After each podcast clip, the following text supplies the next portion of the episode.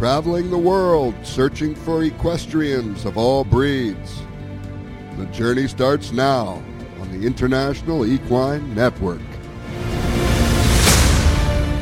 Good afternoon, equestrians of all breeds. This is Scott Miller, and I'm coming to you live from Delray Beach, Florida at Sunshine Meadows Equestrian Village. We're in the middle of our summer um, hiatus, I would say. Not a lot of horses here. They're all up north in New York and Kentucky and Pennsylvania and California, Canada, Michigan, Illinois, over in Europe. Uh, they're all away from the farm this uh, this summer. We still have a good good show group here that's uh, showing in Wellington and showing up at um, uh, at the World Equestrian Center in uh, Ocala. So we do have some here, getting a lot of things done on the farm. Uh, Brandon's really doing a, uh, real good with the with the farm here, getting caught up on a lot of things, and so we're kind of excited about that, and we kind of get a rest up here for the next uh, three or four weeks before things really get going. You know, start coming back again, and uh, so we're excited. And one of the things that we're going to talk about today, we're going to talk about a lot of things today, from uh, uh, the Breeders' Cup uh, to racing in Kentucky and New York, and racing in um, in California. So we're going to start off with uh, Equinox. Uh, Equinox um, is the world's best horse ranking. Uh, he's top of the horse rankings uh, right now. Um, he, he's a great horse. Um, he uh, is the type of horse he's running in Japan, and he, he does a lot of uh, you know international things. Uh, we don't see we haven't seen him here, you know, uh, with us here in the states. But um, you know, he's really a good horse. Um, uh, we have, um, uh, I, I'd say one of the, I, in, in my book, this horse is the best horse ever. His name's Cody's Wish, a Godolphin horse. Yeah, he was named after a, a young man from uh, Kentucky there, and um, it seems like every time he runs, he wins. You know, for Cody, and, and so that that uh, kind of um, you know, is a um, horse that uh, you like to see every now and then. You'll see somebody, you know, get close to a horse like that. And and um, Cody's a disabled young man. Um, he's been to several of uh, Cody Wish's uh, um, uh, races and when he won. And this horse is just uh, unbelievable, um, you know, in what he does. Um, you know, Cody's Wish uh, is my is the top one in my book. Um, then we have other American horses that are in the world rankings. Uh, Repole Stable and St. Elias Stables uh, up to the mark. Um, Bruce Lunsford's Art Collector. Um, they're right behind Cody's Wish there. Um, I tell you, we got some real good horses that that are running here in the states. Uh, Art Collector's good. Uh, uh, you know, it's just uh, amazing how good uh, we we have it here in the United States and a lot of times people don't realize the quality of horses that they're seeing uh, until you know start throwing them on a world stage and comparing them to horses all around the world, and it's kind of interesting to see, you know, uh, how, they fare up with them. And, and so uh, I, I, I'm, I'm saying that we got the best, even though it don't say that on paper. We got the best. Um, speaking of the best, uh, we got a sales coming up here at Saratoga. Um, there's a catalog of 102 Fasig-Tipton uh, uh, horses are available. It's a yearling sale. And man, I tell you what, this yearling sale is something else. Uh, for a long time, uh, Saratoga has been noted in their yearling sales. Um, it's ranked number one yearling sale by percentage of grade one winners and graded stakes winners. Uh, it's just amazing uh, that they how the sale just cranks out the champions, you know, one right after another, and, and it's kind of a, a sale that not many people notice, you know, that type of thing. Uh, but when you start going through the catalog and you see who comes out of this sale, it, it just blows your mind. You know, the quality. It, it's quality from from uh, you know one to um, uh, 102. Uh, they're all quality horses, and that's what I like uh, about it. Um, uh, you know, if I had to say, if I had only one sale to go to, to buy a horse at, and that includes all the, the, sales in Kentucky and New York and California and Florida and everything, I think this would be the sale that I'd go to. If I was going to throw my hat in the ring to get a horse to run in the Derby, this yearling sale would be the sale that I would go to. And uh, we'll have we'll have this sale live um, on uh, on ientv.com at um, our last call, and that'll be August 7th and 8th at um, uh, two, 2023 at the Fasig-Tipton Sales in uh, Saratoga, New York. And I believe the time on that uh, sale time is 6:30. Yeah, that, that that comes on. So, but we'll have that live uh, there from Saratoga. Um, one of the great things about um, this time of year is we're talking about Saratoga, and uh, Saratoga is just a phenomenal place. Uh, you know, where, uh, one day I hope they could have would have the Breeders' Cup there, but it's too uh, it's too cold up there at that time of year. Year the weather's not really not that great. But um, Saratoga is the kind of place that uh, that you go to, and it's tradition, and that's what I, I like about uh, uh, the things that we're doing now here in the thoroughbred industry. Uh, we've had a hard time with the COVID and everything, and um, you know we're getting back to tradition. And what I was always liked as growing up uh, was uh, the the tradition of the industry. Now, when I was coming up, you look forward to the fall meet at Keeneland, the spring meet at Keeneland, fall meet and spring meet at Churchill. You, you look forward to the Del Mar meet. You look forward to Saratoga and then you know you look forward to going in the wintertime to uh, Florida and to um, California to Hot Springs and to New or- to New Orleans. But what I like about the the tradition that we have now is Saratoga's got a great meet. Literally every day there's a big stakes race. There's big races. The two year olds are coming around. Uh, uh, the trainers really point their horses towards Saratoga you know, to get them right and ready, you know, and then, uh, uh, you know, same for Del Mar. They do the same thing at Del Mar. They, they get them right and ready. And you go see the, the, the best of the best every day at Del Mar and at Sar- Saratoga. Every day, just like at Keeneland and Churchill in the fall and the spring. And so all of a sudden, you know, we started realizing after the pandemic and all the different things that we have going on, you know, uh, in, in this world, uh, the crazy things that are going on, um, the horse industry ha- held steady. Um, they didn't waver, they didn't fall, they didn't fail, they held steady. And what I liked about it was is the pandemic did set us back, but we still continued on with our tradition. And so that that was really good. Didn't have a lot of people in the stands, you know, and that that was disappointing. But nevertheless, we still did the racing and still did the showing and the sales and what have you. And one of the things that uh, that I can tell you right here and now that's a good barometer on uh, way uh, the tradition is following is by the different things that the different tracks are doing, and both in Europe and um, in uh, the United States.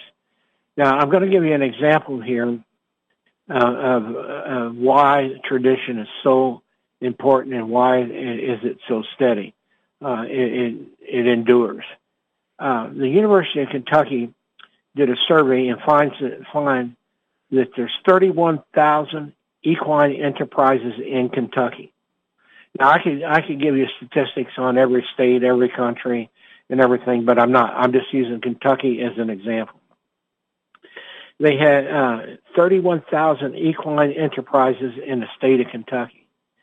Um, you know, it was just interesting to uh, talk about, uh, you know, uh, the industry as a whole. Um, there's 210,000 equine uh, people uh, that are involved in equine business that reside in the state in Kentucky. 31,000 different operations, over 900,000 acres of land is being taken up by these equine, uh, you know, people, professionals. The 2022 Kentucky uh, Equine Survey, which looks at all breeds of horses as well as donkeys and mules, uh, estimates that the total value um, of the state's equine and equine related uh, assets is $27.7 billion. Estimated equine uh, sales and income for equine operations in the state, uh, and that was of 2022. Now, see, like I've always been saying, and like International Equine Network, we try to uh, cater to everything and everybody. And, and the reason we do that is because it, the field is so wide open, you know, as this survey states, you know. Uh, um, you're talking about 31,000 um, different equine operations. You're talking about 210,000 people that live in the state of Kentucky that are in horse-related or equine-related, uh, you know, jobs. Now you think about that. That 210,000 people are going to Burger Kings, gas stations, Walmarts. Uh, you know, they're, they're going to the doctor, to the dentist, to the eye doctor. They're spending their money all in the state of Kentucky. You know, and that's why the industry is so important. And that's why we need to guard it and protect it and, and keep expanding the, you know, the business for it. Now, uh, you know, I haven't compared this to other states yet, but I'll be doing that this week. So you can imagine if every state uh, like Florida, New York, Maryland, you know, Virginia, uh, throws up numbers like that, you're looking like at a huge, huge um, dollar uh, value to to the community and to the United States. Uh, thoroughbreds are listed as the majority breed by numbers. They have 48,500 uh, thoroughbreds in the state of Kentucky, followed by 35,000 quarter horses. So you, you're looking at, you know, you're you're looking almost a hundred thousand horses. You know, well, with all the horses in Kentucky, you're looking at about a hundred thousand horses in there. Uh, the survey organizers thanked all the people who took the time to participate. They noted that the information gleaned from uh, uh, the survey will allow equine industry to improve equine health care, educate and inform state and local policymakers, inform workforce uh, development, aid in the support of proposals for business ventures in, or, and or grants, and identify an emerging market. So, you know, basically, you know, what they're trying to do is they, they do know how many, you know, how important the horse business is. And so now we're trying to get the states to, you know, start looking towards and, uh, uh, and assisting in the help that the equine industry might have you know, that, that type of thing. And so that, that's kind of exciting to see, you know, these things happening. And, and you know, I can't stress enough, uh, you know, to our different states how important uh, these people are to, you know, our, our business. Uh, you know, they, they make it, they make us go. And, and what I like is that if you can go to, uh, just as a spectator, um, you don't need to know a lot about horses, but you can go out to Keeneland or Churchill or, uh, you know, to the Kentucky Horse Park and, and make it a family outing, you know, just for a day, just to kind of see what it's like and, and you know, uh, where everything's going. And then you can kind of go from there with it, you know, kind of help support the industry. Uh, who knows, you might end up buying a horse or start working with the horses yourself. And, and all. So that, you know, that's what we're looking for uh, you know, with, with uh, what we're doing here. And speaking of support, uh, a new a new kind of thing is going on in the horse business. Uh, it's called a. It's been around for a long time, but they're called invitationals. And um, what what we mean by an invitational is you've got a horse running, and and uh, the, we'll, we'll say let's say for example you got um, a horse like Secretariat you know, everybody wants that horse to run at their racetrack so they can be a part, uh, part of history. Well, what's happened is like um, the Keeneland Sales Company is going to sponsor uh, one of the greatest uh, stake races that we had in this country uh, ever. Uh, they're the sponsor of the Alabama Stakes at Saratoga, uh, the Sorrento Stakes at Del Mar. Uh, this is this is just unbelievable you know, you've got a, a, state-run operation like the Keeneland Sales Company reaching out to the states of uh, New York and, and California to sponsor a major race at those states and at those racetracks. And I'm, I'm telling you, you know, now that you start getting these tracks working together with each other, you know, no telling what's going to happen. The quality of racing, you know, uh, is going to be even better and better and better, uh, uh, more better, as they should say. Uh, a lot of these people do, but it's going to be a quality type race. And, and what they do is like at Saratoga, um, for example, with the Alabama Stakes and, and or the Travers Stakes or Kentucky with the Kentucky Derby and you know so forth and so on. What they do is that that's a, a crowd uh, maker. Uh, you make you make crowds with good quality horses like that. You have a great weekend. Uh, the best horses in the world that that'll be running there. Uh, you know the best races in the world. And so now uh, Keeneland and Kentucky's helping out New York and Del Mar, and Del Mar will do the same thing. You know with uh, with uh, Kentucky and and New York. And, and that's one of the greatest things about it is they're starting to pool um, their talent. Uh, you know, each uh, each track has a signature, uh, you know, item. Uh, well, like Churchill Downs got the Twin Spires, uh, Keeneland's, you know, the heart of the bluegrass. Uh, Del Mar, uh, you know, it's the place to be. Uh, it's because it's by the sea, as they say. Um, so that's what I like about all these different tracks have signature things that bring them there. And so now they're pooling their resources together and they're going to try to get, you know, uh, horses from Kentucky to Del Mar and, you know, vice versa. And, and that's what they're trying to do. So they realize that that's an economy uh, builder.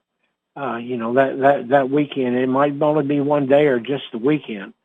But when you start putting together, you know, races like this and, and inviting all these different winners from these different tracks, you know, uh, to uh, California, Kentucky, Florida, you know, the whole nine yards. People want to go see them. You know, they want to go see it, and that's building on the economy. So what I like about what the horse business does is they try to look at the economy all around from all aspects of it. And once you start getting these big horse races going on uh, between tracks, you get a lot of people that that'll you know venture out for the weekend, maybe fly out from California to New York or to Kentucky to see see their their horse from California run in those races in Kentucky and New York and so forth. And so that's um, uh, what I like about it. Uh, you know, you're seeing all these things, um, and the the six hundred the Alabama Stakes is six hundred thousand dollars and I tell you what, it, it's an amazing race. Uh, it's going to bring a lot of horses and a lot of good people there, you know, to the track.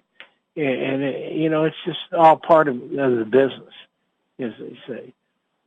And it gets communities involved, it gets uh, states involved, it gets everybody involved. Um, you know, that, so that's what we're looking at there. And, and you know, it's kind of like a, a mini Breeders' Cup, I would say uh, you know, because the Breeders' Cup has horses coming from all around the world, you know, to to race here. Uh, uh, this year it's going to be um, held at Santa Anita. Uh, it, it, they got contenders coming from all over the world. You know, uh, just to give you an example, why they're coming here. Uh, the Breeders' Cup uh, Friday races, you have the million dollar juvenile turf sprint, the two million dollar juvenile fillies, the one on the dirt, the one million dollar juvenile fillies on the turf, the two million dollar juvenile fillies, and um, you have the one million dollar uh, juvenile turf. So you know there's uh, four or five races there. People coming for a million dollars.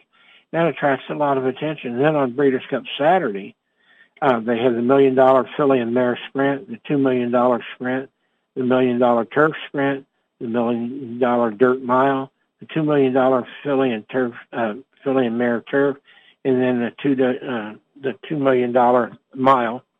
And so you're looking at quite a bit of money, you know, here when you start looking at all, all these different races that they're having. And the thing that I like about it is that uh, it's a great weekend. Uh, you get international and national coverage from everything. And, you know, I'm just uh, so excited about all, all these different races that they have. And like in Florida, we got the Pegasus in the wintertime you know, which is a multi-million dollar race and gets horses from all over the world, and uh, you know, and it help it helps the economy, you know, that we're doing here. And, and so now that we've got the product uh, that the horse people are putting out, and, and they do, they have the same type of thing in the horse shows. They offer a lot of money and get a lot of horses from everywhere. It's the same thing with the standard bred, so it's just not exclusively, you know, a thoroughbred thing. Uh, you know, just want to make sure we're clear of that. And, and so to, in order to get, you know, a good product out there for the customers to see and, you know, hopefully get new people in the business, um, is, is kind of a difficult thing. And I'll give you an example. A lot of people can't tell you who won the Derby last year, but a lot of people can tell you that, oh, there was a lot of horses that broke down and had to be put down on the track at Derby time.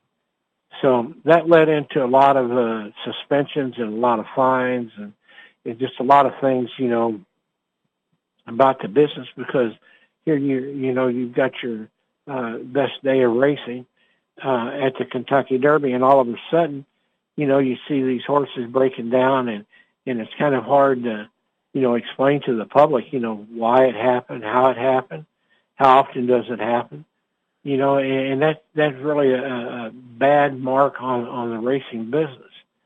So we've got to do something to correct that. And like I've been saying all along, you know, we don't know why these horses broke down. So they created a study and a focus group uh, to, you know, kind of figure out, you know, what why these horses, you know, were breaking down. Well, first of all, you know, everybody said, "Oh, it's the track." It's the track. Same thing happened at Santa Anita, you know, other places you didn't hear about. It's a track. Well, you know, when they started studying and they started looking and they said, well, you know, yes, the track could be a possibility, but there's a lot of other factors that go into it. And so we go, we go from the get-go, from the beginning. Years and years and years ago, the gene pool on the horse industry, and this is all breeds, was not real close. You had a, uh, one stallion and it had a lot of heirs. So over the last 40 or 50 years, the gene pool has gotten closer and closer and closer.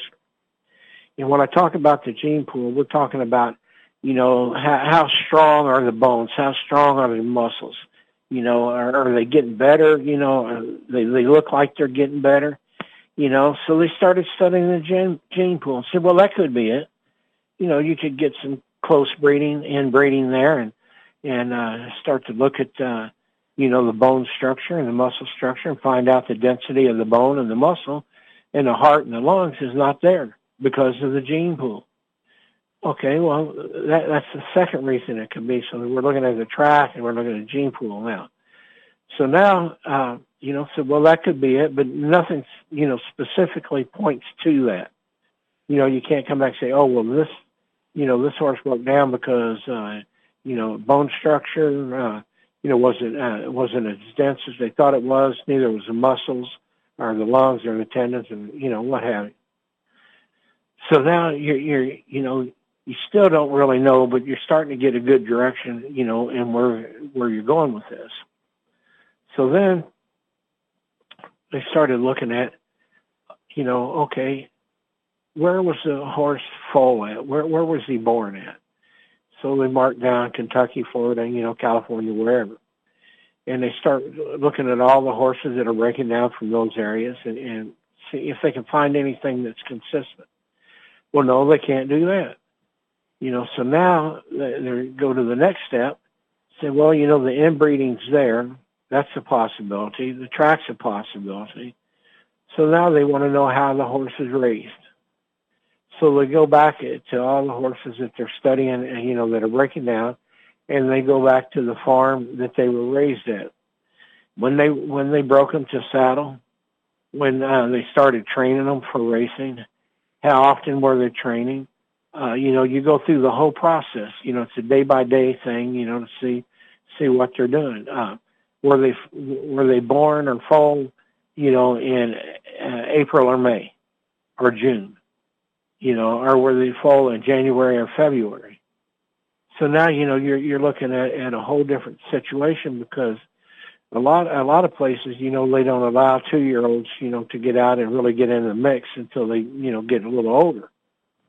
So if you're looking at a two-year-old that was uh, foal in January and comparing him to, uh, you know, to a, uh, a foal that was foal in May, you're looking at five months difference. You're looking at a, you know, uh, come winter months and then going into the spring months.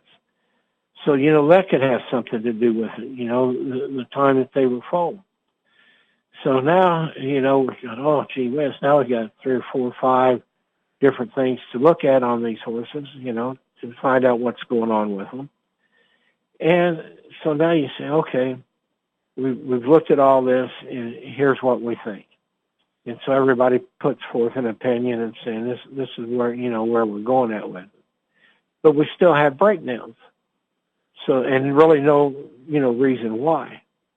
So now you go to where the horses were raised you look at the water that they were drinking, the, the, that they were raised on. You look at the feed that they were getting, uh, at the hay uh, that they were getting, uh, you know, at the grazing, the pastures and paddocks, and you know, you start looking at a whole different, you know, slew of, uh, of things that you start taking notes on. And believe you me, this is time consuming. You know, this is so time consuming. It's, it's unbelievable. Um, you know, we find out that some some feeds uh, might be uh, good for the horse. You know, uh, not saying that it isn't, but it's just something that you might not you know want the horse to have. And so you start looking at diet, and you, and you make sure that you get the right diet. You make sure when they start growing that you feed them a little more, and when they stop growing, you feed them a little less. You know, uh, that's that's what you have to do. You got to monitor this. You know, day in and day out, you've got to monitor monitor everything. Uh, you know, weather uh, enter in, enters into it too. Um, you know, how many good outside days did they have? How many days were they inside? Uh, was it rain and mud, sleet and snow? Uh, you know, this all affect these horses when they're out, you know, trying to grow up, you know, and, and be good, uh, you know, to them. So now you got all this, all those different things to look at. And then the most crucial point that I think is that um, on day one when you first break them to saddle and, and you start and you know you add that to the records that you have on them, I think it's very important to monitor them every day. Uh, you know, basically, uh, you know, you go out and you start with them, training them real light, and uh, you know, make notes of that, and then uh, you know, every morning the next day after they train, you make sure somebody goes in there and puts a hand on their legs, puts a hand on their body to see if they're sore, if they got any problems, uh, you know, if they're hitting themselves anywhere. You know, it, it becomes a, task that uh, takes a long time. To, it's no, uh, you know, nine to five job, uh, you know. So you start doing that, and you record all those recordings, and then you you try to figure out are you going to get them ready for a two-year-old training sale uh, in um, Ocala or you know at Timonium in Maryland. You know, and so now you know how hard you're pushing these horses. You know that you're pushing them to get them to the sales, or you're just pushing them to get to the races. Uh, you know, like they got a lot of good two-year-old races here at Saratoga, and you see a lot of times a lot of your better horses, two-year-olds, you know, will point for uh, uh, you know, the August uh, uh, Saratoga meet, and then you know either either uh, Del Mar or uh, Keeneland meets, uh, fall meets, you know, and then eventually the Breeders' Cup. So you've really pushed a horse pretty hard to get there, and a lot of those things become factors in you know how they how they run and you know what happens to them. You know, so so that that's one of the things that um, you know, we want to be talking about, and, and the owners are starting to talk about uh, now, is to um, make sure that they know where they've been, what they're doing, and where they're going, and that helps give a, gives you a healthier horse and a better product for the public to see. And so that, that's why you know we do all these things. And, and the whole point of this little segment here has been the fact that we want to put uh, the horse first above all before you know racing or anything we want to put the horse first. We want to make sure that the horse is healthy, you know, uh, and going to race to the best of its ability, and, you know, and, and grow grow up good. That's what that's what we want to do. And uh, so that that's what the whole segment has been about. And if we do that, then we're giving a good product to uh, to the public. Uh, you know, we're giving a real good uh, product to the public, and they won't have to be hearing or seeing about these things that they're doing. And uh, the HISA uh, people, which are monitoring all the tracks now, they they're having uh, or they had a uh, superintendent field day up at uh, Horseshoe, Indianapolis. And what they do is all part of the program to develop a better product is they invite uh, superintendents and track managers from all over the country and all over all over the world actually to come in and they have a seminar and they talk about you know what they do with their track, how they do it, how many injuries they've had, you know that that type of thing. So uh, Indianapolis is a great place this time of year to go up and do that, and they all check it out, and um, you know they throw their ideas together, and then they get a report report together. They give it to HISA, and HISA, you know, these are the suggestions that uh, you know they might uh, want to make. Uh, it, it, and what's interesting, it could be from anywhere as putting a padded, uh, put a pad on a on a uh, fence post going out to the track, or you know, um, there are a lot of things they can do. I'm not a superintendent, but you know, I do know that there are a lot of questions being asked and discussed and seeing how they do. You know, what's the content? You know, how much sand do you use to dirt and, and clay and that type of stuff to your track. So that's what they do at that superintendents, and then they bet. They gamble. All them superintendents, all them guys, they go home broke. They go over and bet and um, that's what we, you know, basically they do over there.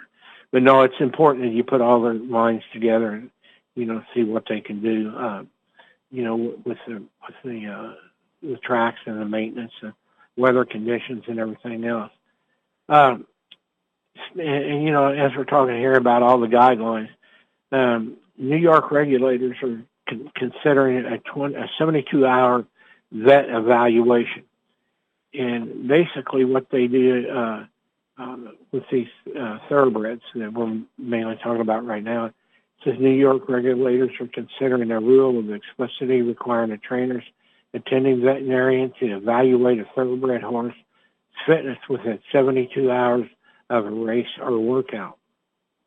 So in other words, uh, when you come in and you get ready to uh, uh, train your horse and breeze your horse for a workout, uh, 72 hours prior to that, uh, the attending veterinarian's got to come in and look at it. Um, and same thing before they race. Uh, you know, they got to go look at it. And, and I think it's the greatest thing in the world because uh, you, you walking in and, and you got four or five sets of eyes on the horse and you're getting ready to, um, you know, get it to, uh, to the races, as they say. And so, like, we'll take like uh, Forte for example. Uh, Forte had uh, bruised his foot um, four or five days before the Derby, and they had a, an attending veterinarian at Churchill came out and they uh, tested the hoof and with the tester and everything and flexed the horse and did everything they had to do to it. And the horse was a little jumpy and a little sore, so they they scratched the horse. And so you know, this again, it's important to what kind of product we put out there. Sure, there's a lot of trainers that, you know, have gone out and said, oh, well, you know, oh, yeah, he's good to go, just a bruise, just a bruise. Well, you know, just a bruise can lead into a lot of different things. Um, it could uh, lead into the way the horse carries himself during the race, whether he wants to put pressure on it, uh, whether he doesn't. So th- this is a good thing uh, that they go in there and, and do that. And that's why we got to keep thinking of the horse. We got to keep thinking of the public, and we got to, uh, uh, you know, to do what we need to do. And one thing that I like about it uh, is the Kentucky Horse Racing Commission is hiring safety stewards, and uh, these sa- safety stewards are uh, to come in and they're, they're to, uh, uh, you know, take a look at, uh, you know, the horses, uh, evaluate them. Uh, there's just so many things that the safety person can do. They can be walking through the shed row in the morning and, uh, you know, see horses, uh, uh, you know, being worked on or veterinarians working on. They, uh, they can, uh, uh, actually uh, go into the paddocks on race day to make sure that they're in good shape. Uh, you know, there's just so many things. You know, the more eyes and the more hands, the better off we are. You know, with it, and I think that's going to be an important uh, thing to do uh, with uh, the horse industry. And same with the show horses and standardbreds and everything. You got to make sure that those horses are healthy and ready to run. You know, and the only way you can do that is have a good set of hands and a good pair of eyes. You know, and be on a regular basis with it. So that, that's uh, again, it's all about safety of the horse and the public and getting them back. You know, getting the public back. And speaking of getting the public back, um, we had a. this is going to be interesting. Uh, Bob Baffert, uh, in the last uh, few derbies that, that he ran in, had horses that got tested positive for medications. So Churchill Downs extends the ban of Bob Baffert through 2024. So, you know, Bob missed the, the, Derby and, and everything. And, and so now it's a whole different world out there. Uh, and again, like I said, we're trying to make sure the public knows that they're getting a quality horse, and that's why this is being done. Uh, Churchill Downs Inc. extended Bob Baffert's exclusion from racing horses at CDI on, on tracks uh, in the late afternoon announcement on July 3rd. A release from uh, Churchill Downs said that the ban will extend through the end of 2024 and that the decision was made based on continued concerns regarding the uh, threat of uh, safety and integrity uh, of the racing horses that Bob had. So it's going to be interesting to see, you know, what comes out of this.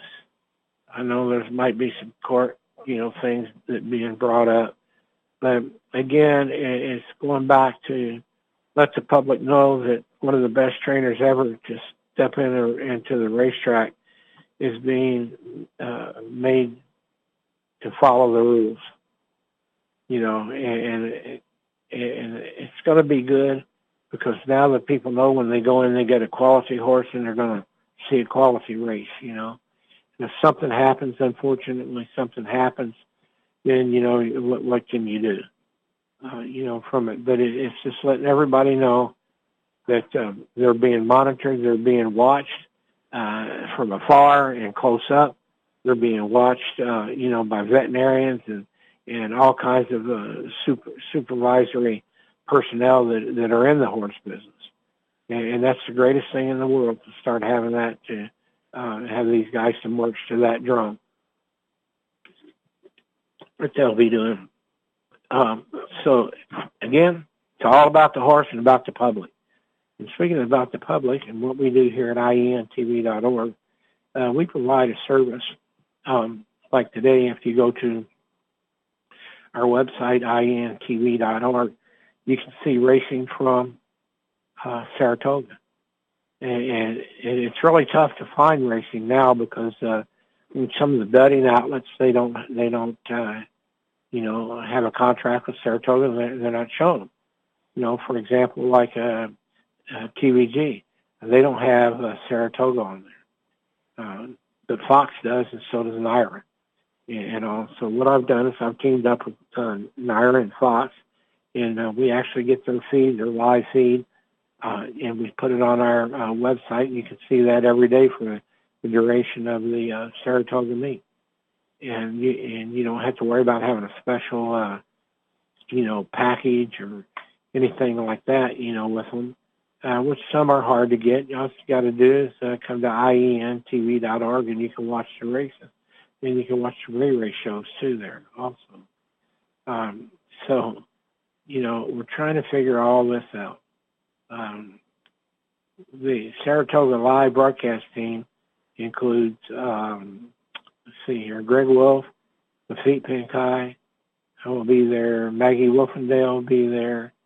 Um, we have a whole slew of people that'll be uh, bringing that to you.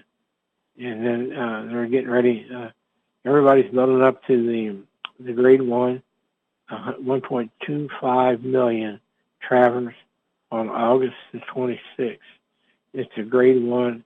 We have the million dollar Whitney, uh, coming up. Uh, we have uh, a lot of good races coming up, and you're going to see good quality because they got the people inspecting them. They got the people looking out for them. It's what you're doing. And so whether you're on TV or at the track, it's a great place to be. That's Del Mar by the sea, as they say. Okay, we got um, from July 13th, which, you know, uh, uh, was yesterday. Uh, we're sitting here going uh, through all the different uh, racing that we have. And uh, it's usually on FS1 or NYRA. Or you can come and catch us on uh, ientv.org and see them every day uh, that they're racing. And you'll see it. You'll see it all live soon. And we got international racing that we have. Uh, we got international horse, horse shows that we have. Uh, I can't see the monitors, but um, I know we have uh, tomorrow. Uh, we've got some. We got dressage live today, I think, and then tomorrow we got um, the uh, um, Quest for Equine Gold uh, from Italy. Uh, it's going to really be a good good day tomorrow, you know, to, to get out there and see it. Um, Saratoga, what can I say? They're open. Uh, they had the Schuylerville yesterday. Uh, they got the Coronation Cup and, and Wilton uh, Stakes race tomorrow. Um, Saturday they got the Grade One D Diana. Man, is that really good? They got the Grade Three uh, Kelso. Uh, I tell you, it's going to be good. You don't see what they have uh, there. And then every week there's a big race, uh, you know, all, all through the week. Uh, you couldn't believe it. You know, the only part, bad part about Saratoga now is with it being open, it, the, the toughest part is making and finding out the excuses what to tell your wife or your girlfriend where you're at.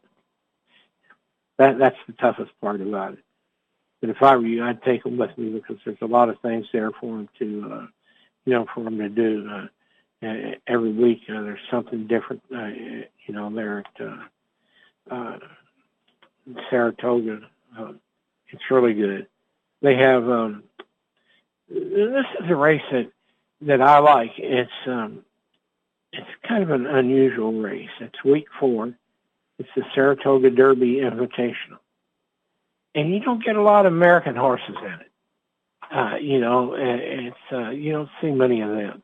You get a lot of European horses, but but it's it's really a good race to look forward to, and, and that's on uh, uh, week uh, week four there. And then uh, Saturday, uh, August 5th, we got Withers Day. Um, that, that's really a good, good race on there. Uh, then we have the uh, Saratoga uh, Derby International. Uh, that week we have the Grade 3 Adirondack on Sunday.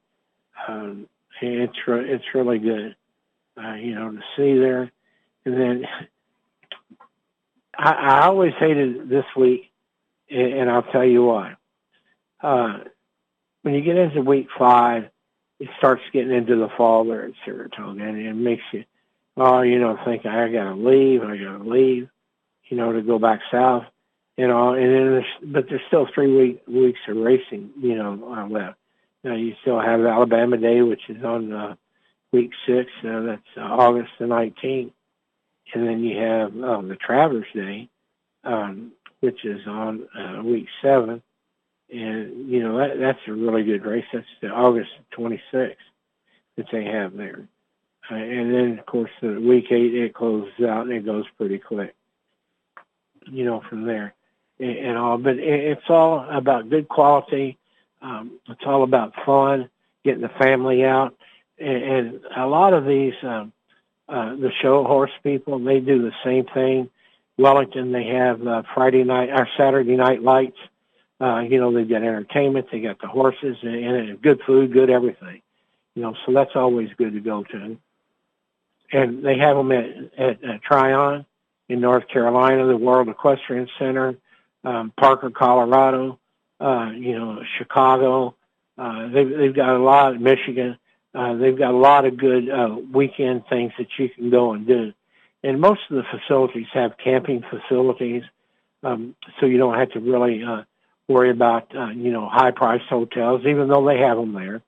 Uh, you know, at all of them, uh, what I like about them is you go in and um, the camping end of it, you can go from primitive and tent camping all the way up to the big RVs. And if you don't have an RV or a camper to tow along with you, uh, a lot of times they have them to rent there at the facilities. And that's what's really good about that is to go see that happen. You know, from, from a tent, from a camping world vehicle. That's what you want. And then Saratoga, um, uh, also, and like I said, with the cooperation of all the tracks and the invitations, uh, they got the Saratoga Derby to serve as a qualifier for the Cox Plate. Um, I tell you, this, this when I saw this happen, and I said, you know, these guys are really getting serious about it from all the different uh, racetracks around the country and around the world. Um, I'm telling you, when you get out here and you start to look at all the different tracks that are around this country, it's just unbelievable. Um, the Saratoga, uh, the Saratoga Derby Invitational slated for August 5th at Saratoga Racecourse will offer the winner an automatic berth into the Australian $5 million Cox Plate. A new, a new lucrative partnership will provide the winner of the Saratoga Derby, a mile and 316th test for sophomores, a place in the starting gate on October 28th uh, at the Cox Plate in, in um, Moonee Valley, Victoria, Austria. Australia uh, with winning connections for, uh, for the generous subsidies and transportation to, for the, to get there. So in other words, uh, what they're doing is, is, when you come in and you run in one of these races here in the States, they offer you, um, you know, they're offering you a trip to Australia if you win.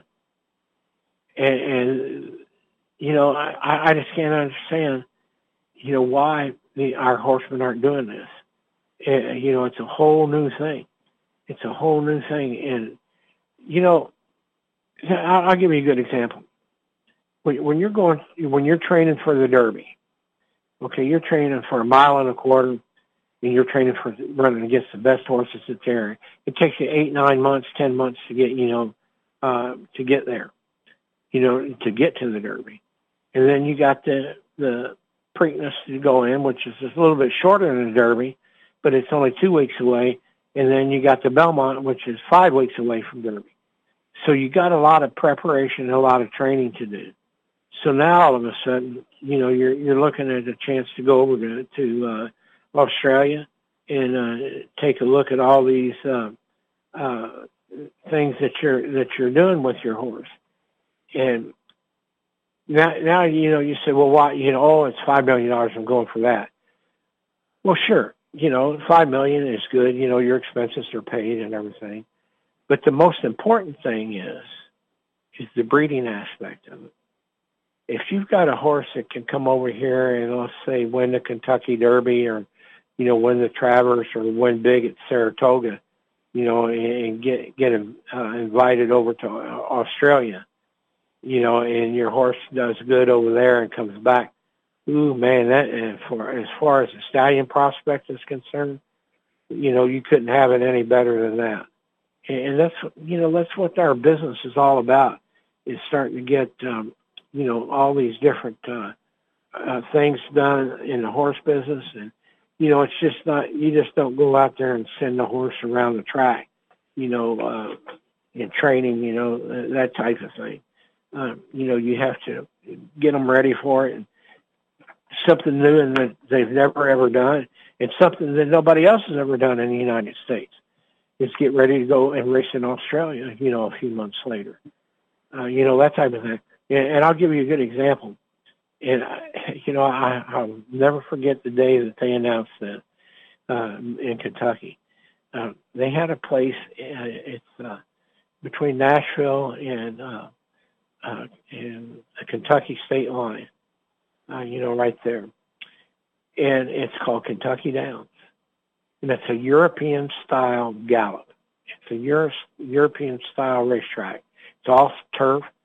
Uh, it, you go up and down uh, the hills over there. And I tell you what, it, it's, it's a sight to behold because you just, don't, there's no place in this country that you can do that at other than Kentucky Downs. So you know, when I told some people about it, I said, you know, you got to look at this thing. I said, gee whiz. I said, some of the purse money that they have going over here and, you know, how many are going to be running and, you know, where are they coming from? So the first couple of years, it was pretty good. And then all of a sudden, you got people coming from all over the country, all over the world to race there at uh, Kentucky Downs. I mean, the purse money is just unbelievable uh, what they're offering there, you know, this year for it. And I'll give you a good example here.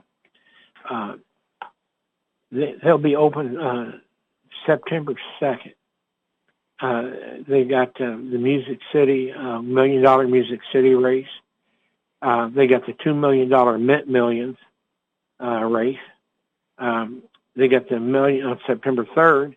They got the Million Dollar Dueling Grounds Derby. Uh, they got the Million Dollar Dueling Grounds Oaks uh, for fillies.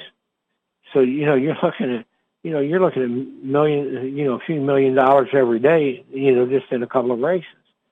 Um, then you get down to uh, September 7th, you got the $500,000 One Dreamer Stakes. Uh, great race. Saturday, you got the $1 million Turf Sprint. Uh, you got the $1 million Turf Cup. You got the uh, $1 million Franklin Simpson uh, for three-year-olds at six and a half. Uh, you know, a million there. Um, you know, then you come back and you're looking at, at uh, three, four, uh, uh, the ladies marathon, which is a million, the ladies turf, which is a million, the ladies turf, which is a million. Uh, you're looking at um, the ladies uh, marathon, uh, which is a million dollars. You know, I mean, it's just uh, unbelievable what you have there. Uh, then towards the end of the meet, you got the $500,000 Kentucky uh, Downs Juvenile going a mile for two-year-olds. You got the $500,000 Kentucky Downs Juvenile Fillies, the two-year-old fillies going a mile. Uh, Wednesday, you got the $500,000 uh, Kentucky Downs Juvenile Sprint. Uh, uh, you got uh, $500,000 Untapable Stakes. You know, I mean, it's just unbelievable, you know, what they're doing there. Uh, they put a million, they added a million seven hundred thousand uh, for Kentucky breds. If you're Kentucky bred, you're going to get paid uh, what you win and then some. You know, for and, and again, you know, it, it's showing it's showing you the cooperation that everybody is trying to have. You know, uh, you know, for all the different tracks. Uh, Saratoga's got a great uh, week up there. Uh, you know, it's uh, they got everything. Uh, uh, Travers Week is probably, I'd say, the best week to go if you're going to go go to uh, Kentucky. I mean to Saratoga, and then I, I would say the fall meet at, at uh, Keeneland is probably the best one to go to uh, in the fall. They get a little bit of everything there, and it's so so beautiful there. But um, tomorrow at Saratoga, uh, the featured races tomorrow will be uh, the Diana, and it's one of the uh, premier races in the country. It's only got a, five horse field there this year. Um, and you know, it, it's going to be interesting to see. Uh, what do you think? Uh, who do you think's going to win it? Mark Casse's got uh, one horse in it, and it's a five horse field. And then the other four horses are all trained by Chad Brown. So I think this situation for Chad might be pretty good. Might be a pretty good race there, uh, you know, for him to do. It's five hundred thousand dollars for fillies and mares, uh, four year olds and up, um, going a mile and eighth on a turf. The rail's at 12 feet. So, you know, that's looking good. And then uh, also on the card up there, uh, a really fantastic race. Uh, a lot of good horses um, have won, uh, you know, uh, this race. It's Kelso. It's a grade three. Um, post time is 545. And then on the Diana, the post time is, uh, let's see here, uh, 246 in the afternoon, which you can watch on in uh, ientv.org here in International Equine Network. Then, uh, but the Kelso, it's it's a great race for four year olds and up. Um, it's a mile on the turf. It's very competitive. It's not a sprint. It's not a distance race, but it, it's a good quick race. It, it's really good. Um, we've got a nine horse field in there. Billy Mott has got a, a couple of good horses. Uh, Christophe Clement's got a a good horse in there. Uh, you know, it's going to be uh, interesting. Now, one of the horses that, that I, I like, uh, it's not because he's from our Palm Beach Downs farm, is uh, Todd uh, Pletcher's got a, a horse in there called Annapolis. And uh, this horse has been really good and really consistent over the over the training season. And uh, you know, you couldn't ask for anything better than that. You know, with them And you know, uh, the whole whole point of what we're trying to get across here is we're trying to get people to get out to the racetrack, trying to get people to go out to the track and, and visit and, and see, you know, go out in the mornings and have breakfast at the track and see everybody and, you know, see the horses, what they do before on race day and, you know, that type of thing. And it's really a good thing to, you know, go see. It's a good family thing is, is what I like about it. Uh, you can do that with the show horses too. The show horses might be a, a better, uh, viewing for the family, I would say, um, because it's uh, uh, you know it's probably what kids identify with more than anything, and and the show horse business has always got something going on, you know, all day long. They got good food, uh, they got um, all kinds of things to see. You can walk up and get personal with the horses. You know, you can go see everything that's there. And then they have the jumping in the afternoon and then in the evenings, which, you know, all the kids in the family really like, you know. Uh, with the racing, it's over with, you know, in just a few minutes and then it's 20 minutes to the next race. You know, and then you go from there in thoroughbred business or standardbred business. But the show horses, it's a good all day thing, you know, and you got good stadium seating. You can go sit in and and you can watch, and that's really good. And then there's the polo. Um, you know, we got great polo grounds here um, in uh, Florida. In fact, we got the Polo Hall of Fame up here in in Lantana, in uh, the Lake Worth area, and which is close to the to the uh, polo grounds. So you know, the whole thing is is uh, the business is getting better, uh, the quality is getting better, the safety is is doubled in the last year uh, you know, to make sure that it's a good, safe, uh, you know, um, viewing for the for the public.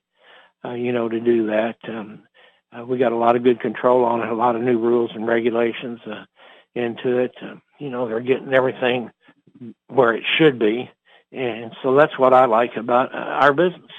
Uh, we're always working to give a good product. Uh, we're always inviting people to come out.